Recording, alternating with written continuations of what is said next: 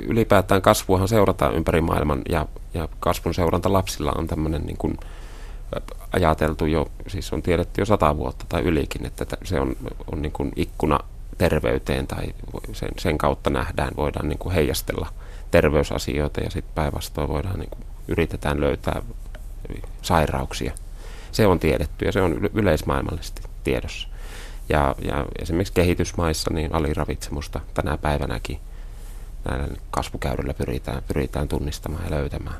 Mutta se, että, että se systemaattisuus tuo sen aspektin siihen, että me pystytään, pystytään niin kuin suhteuttamaan kasvu sekä, sekä terveesti lapsi, kasvaviin lapsiin, mutta myös sitten lapsen aiempaan kasvuun. Ja, ja, ja se on niin kuin se kaikkein tärkein kokonaisuus oikeastaan tässä suomalaisessa kasvuseurantajärjestelmässä, että me, me seurataan systemaattisesti ja, ja, ja tuota, organisoidusti ja, ja, ja lastenneuvolajärjestelmä, minkä Arvo Ylppö kumppaneineen Suomeen loi, niin se loi hyvän pohjan sitten tälle systemaattiselle kasvun seurannalle. Ja se on oikeastaan varmaan se syy, minkä takia Suomessa tämä järjestelmä on näin ainutlaatuinen. Että Hollannissa on samankaltainen seurantajärjestelmä ja, ja tämmöiset niin kuin määritellyt seularajat sille poikkeavalle kasvulle. Ja, ja, ja tuota, se juontaa heilläkin siitä, että heillä on tämmöinen systemaattinen neuvolajärjestelmä, hyvin samankaltainen kuin Suomessa. Ja, ja, ja nyt esimerkiksi kun juttelin tämän vastaväitteen kanssa norjalaisesta systeemistä, niin hän, hän niin kuin totesi, että ei he, he pysty tämmöistä systemaattista järjestelmää käynnistämään, koska ei heillä ole tätä neuvolajärjestelmää ja kouluterveydenhuoltojärjestelmää niin kuin Suomessa. Näin maalikkokin ymmärtää, että ne ovat ne kasvusairaudet, joita sieltä nyt ensimmäisenä tietenkin näistä kasvuseurantajärjestelmistä varmasti nousee, mutta että onko se paljon muutakin, mitä se painon, pituuden, pään ympäryksen kehitys lapsesta kertoo? No tietysti se on se kasvun seurannan niin kuin pääkomponentti on se, että me yritetään tunnistaa kasvusairauksia sieltä, mutta sillä on sille yksittäiselle lapselle merkitystä tosiaan painon seurannassa. Kyllähän se länsimaissa ja Suomessa nimenomaan ylipainon seurantaa varsinkin kouluikäisillä lapsilla on, on niin kuin painon seuranta pääasiassa. Toki niin kuin nopea laihtuminen voi joskus johtaa jonkun kasvusairaudenkin jäljille. Toisaalta sitten me pystytään tämmöisellä systemaattisella kasvun seurannalla niin kuin seuraamaan myös väestöä, kunnan alueella tapahtuvia muutoksia jos, ja, tai sillä, että meillä on, kerätään kasvutiedot talteen, niin me pystytään seuraamaan vaikka vuosikymmenten välillä tapahtuvia muutoksia sitten vaikka just painon nousussa. Tai sitten jos me tehdään joku vaikka valtakunnallinen tuota, päätös, että laitetaan karkkivero 50 prosenttiin, niin voidaan arvioida sitä sitten, että, että onko sillä vaikutusta oikeasti täällä väestötasolla. Ja, ja vaikea kuvitella, että, että niin kuin näin hyvää tapaa seurata väestössä tapahtuvia muutoksia, niin olisi olemassa, jos, jos meillä ei tätä kasvun seurantajärjestelmää olisi. Käytännössä se kasvun seurantajärjestelmä on melkein yhtä kuin kasvukäyrät. Kyllä. Vanhemmat. Niitä ovat varmasti tuijotelleet omien lastensa osalta tosiaan siellä lastenneuvolassa ja sitten jonkin verran myös kouluterveydenhuollon puolella. Ö, mutta nyt kun ongelma on ollut se, että meillä Suomessa on ollut käytössä vanhentuneita kasvukäyriä ja sen takia niitä on pitänyt lähteä uudistamaan. Mitkä ne ovat olleet ne suurimmat ongelmat niiden vanhojen kasvukäyrien suhteen? No, lasten kasvussa tapahtuu muutoksia. Se niin kuin, se on hyvin dynaaminen kokonaisuus lasten, lasten kasvu ja, ja on tiedetty tosiaan jo toista sataa vuotta, että, että lapset näyttää kasvaan koko ajan pidemmiksi aikuisiksi kuin, kuin heidän omat vanhempansa. Ja, ja se on niin kuin alkujaan jo, jo yli sadan vuoden ajan aiheuttanut sen, että kasvukäyriä on pitänyt kussakin maassa niin päivittää aina, aina vastaamaan nykylasten kasvua. Ja näin Suomessakin näytti nyt tässä meidän tutkimuksessa olevan, että, että vanhat kasvukäyrät, joita Suomessa käytettiin, niin ne, ne pohjautui noin 40 vuotta vanhaan kasvuaineistoon. Ja, ja 40 vuoden aikana niin oli tapahtunut se, että lapset kasvo keskimäärin kaksi, vuotta, kaksi senttiä pidemmiksi aikuisiksi. Ja se, että, että tämmöinen muutos kasvussa tapahtunut, se ehkä absoluuttisesti vaikuttaa aika pieneltä senttimäärältä ja voisi vaikuttaa ajatuksena, että, että sillä ei ole merkitystä, mutta kun me seulotaan näitä kasvusairauksia nimenomaan siltä ääripäistä, niin hyvin pienetkin muutokset tässä keskimääräisessä kasvussa, niin johtaa täällä ja niin kuin ääripäissä hyvin isoihin muutoksiin nimenomaan niiden seularajojen suhteen. Eli ne vanhat tiedot ja vanhat kasvukäyrät johtivat väärin hälytyksiin ja toisaalta eivät sitten seuloneetkaan kaikkea sitä, mitä olisi pitänyt tarttua haaviin. No se nimenomaan se keskeinen ongelma on siinä, että, että kun lasten kasvu muuttuu niin, että lapset kasvaa pidemmiksi kuin aiemmin, niin se, jos me käytetään vanhoja kasvukäyriä ja, ja, ja suurin osa esimerkiksi kasvusairauksista johtaa lyhytkasvuisuuteen, niin jos me nykylapsia seulotaan vanhoilla kasvukäyrillä ja, ja nykylapset kasvaa pidempinä kuin aiemmin, niin se johtaa siihen, että me tulkitaan normaalimittaisiksi todellisuudessa lyhyitä lapsia ja päinvastoin sitten se johtaa siihen, että me tulkitaan liian pitkiksi ihan normaalisti kasvavia lapsia. Ja, ja tämä on se keskeinen ongelma seulonnan näkökulmasta. No onko se vielä niin, Antti Saari, että me tarvitsemme nimenomaan kansalliset kasvukäyrät? Emme voi katsoa vaikkapa WHO-laatimia yleismaailmallisia kasvukäyriä. No tuota, kyllä niin kuin vahva, vahva viite meidänkin omassa tutkimuksessa tuli siitä, että, että eri kansat kasvaa eri lailla ja, ja, ja nimenomaan niin, että, että Suomessa ja, ja, ja Länsi-Euroopassa, no hollantilaiset on kaikkein pisimpiä maailmassa, mutta suomalaiset kasvaa hyvin, hyvin paljon eri lailla – kuin vaikka Etelä-Euroopassa tai saatika Afrikassa tällä hetkellä elävät ihmiset. Ja, ja, ja, ja tuota se, että, että WHOlla on olemassa tämmöiset monikansalliset kasvukäyrät alle 5-vuotiaille lapsille, ja heidän niin kuin, ajatuksensa oli, oli että, että kaikki lapset maailmassa kasvaisi samalla lailla ensimmäiset viisi ikävuotta, ja jos heille tarjotaan vain niin elinolosuhteet, riittävän hyvät elinolosuhteet, mutta se ei näytä kyllä pitävän paikkaansa, vaan, vaan että kyllä meidän niin kuin, osoitettiin tässä omassa tutkimuksessamme se, että, että jos me käytettäisiin WHO kasvukäyriä Suomessa ensimmäisen viiden ikävuoden aikana, mihinkä, mihinkä ne on tarkoitettu, niin se johtaisi siihen, että, Suomessa esimerkiksi pystyttäisiin niin tehokkaasti kasvusairauksia tunnistamaan ja, ja, ja tätä seulontaa tekemään. Toisaalta ei saataisi oikeaa tietoa siitä lapsen kasvusta siellä lastenneuvolassa. Ja tosiaan nyt on sitten luotu uudet seulontarajat, jotta pystytään määrittelemään tervettä ja poikkeavaa kasvua. Mitä siellä sitten käytännössä tapahtuu, jos se neuvolan täti huomaa, että, että seula raja täyttyy jommasta kummasta päästä tavallaan se hälytys laukeaa, niin, niin mitä sitten?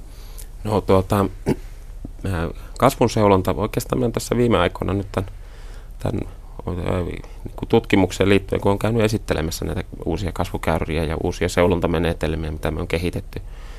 Hirveästi seulontamenetelmä ei ole muuttunut aiemmasta, mutta että me on niin tässä tutkimuksessa pyritty osoittamaan, että se on, se on oikeasti tehokasta, koska se tutkimusnäyttö on käytännössä puuttunut, että, että, että, että onko tämä oikeasti, saadaanko me oikeasti kiinni niitä sairauksia, mitä me ajatellaan, että me näillä saataisiin kiinni.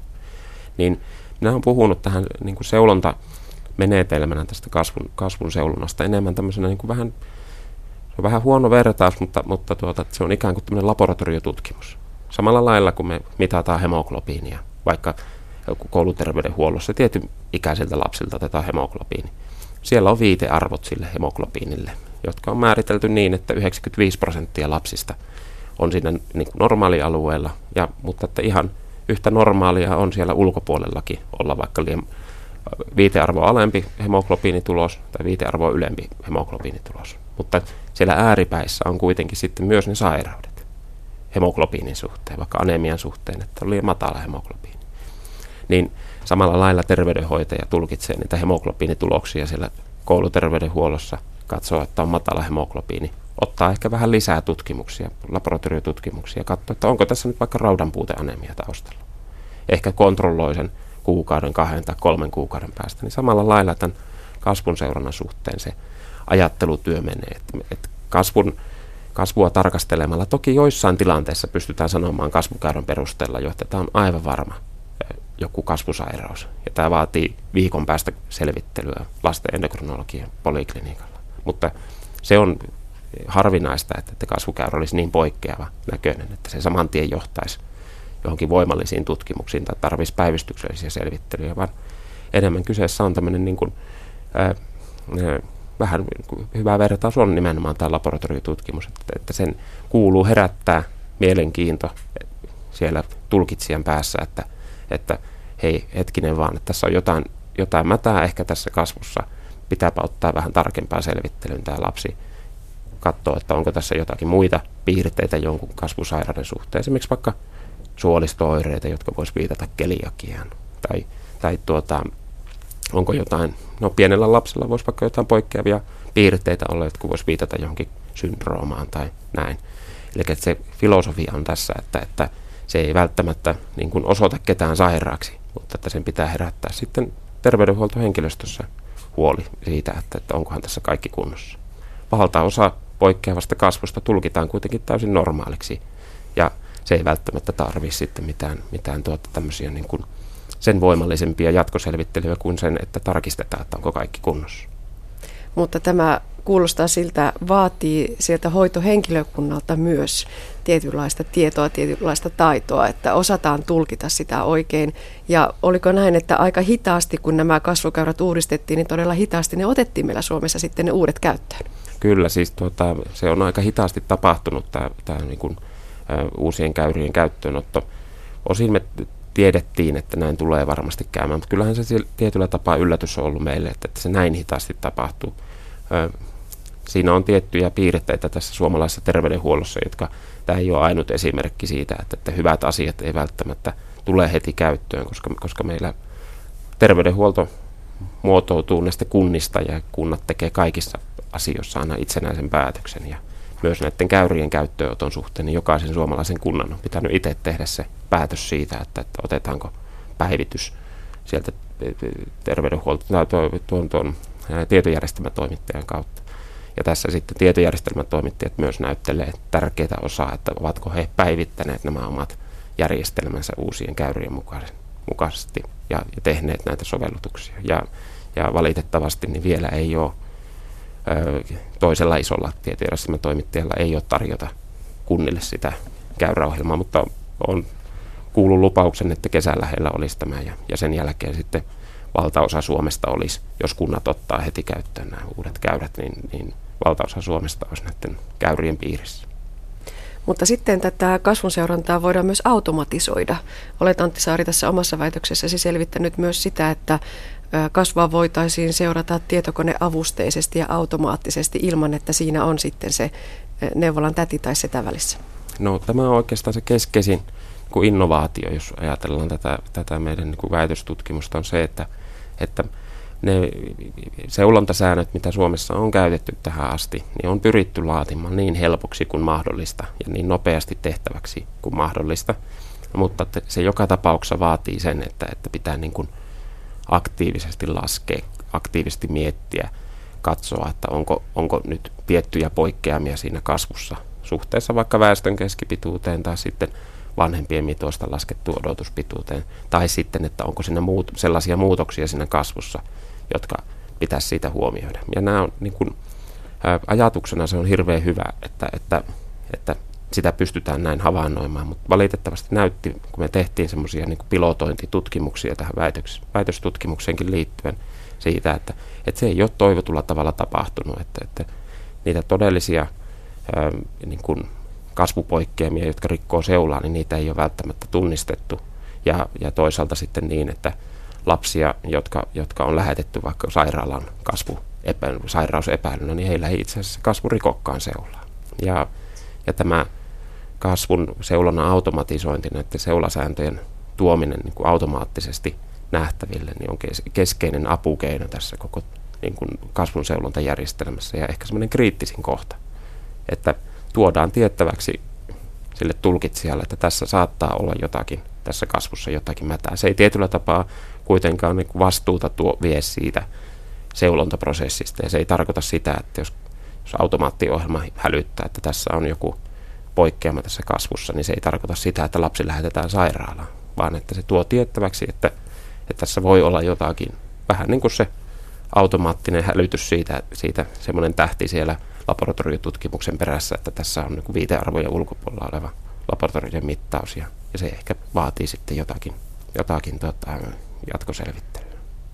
No miten kaukana tästä vielä ollaan? Oletko toiveikas, että tämä saadaan meillä käyttöön? No tuota, tämmöistä niin kuin automaattista seulontaa niin tällä hetkellä on osassa kunnissa näiden uusien, uusien kasvukäyrien ja uusien kasvuseulasääntöjen puitteissa.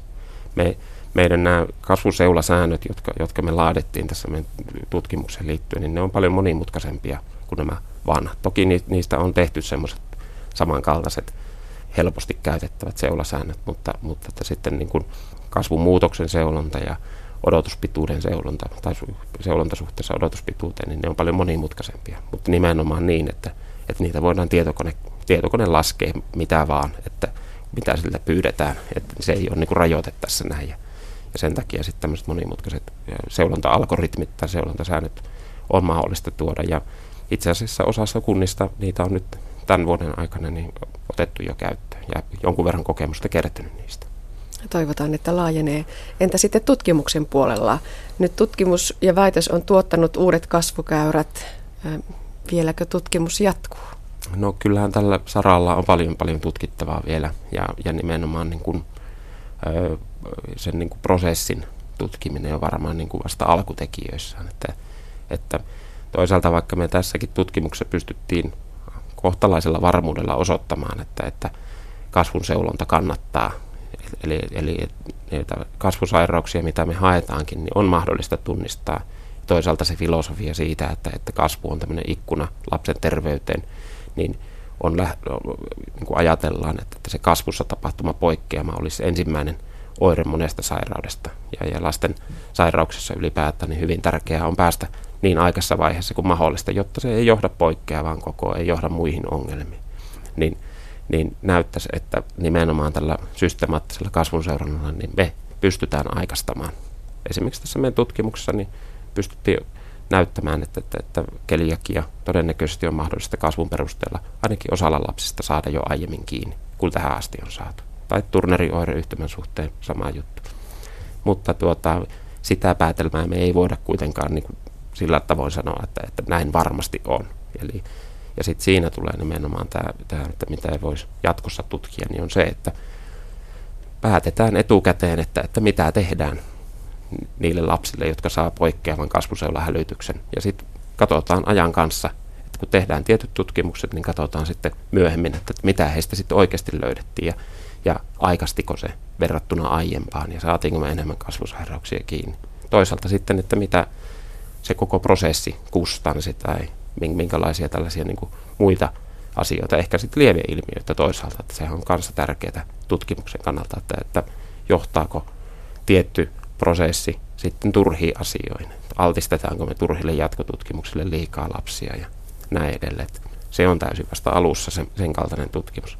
Mutta tämä on erittäin hyvä ylipäätään tämmöinen terveydenhuollon prosessiin liittyvä tutkimus, koska se, se tietyllä tapaa on niin kuin pienessä mittakaavassa sitten, sitten monen, monen niin kuin terveydenhuoltojärjestelmään liittyvän prosessin tutkimista myös.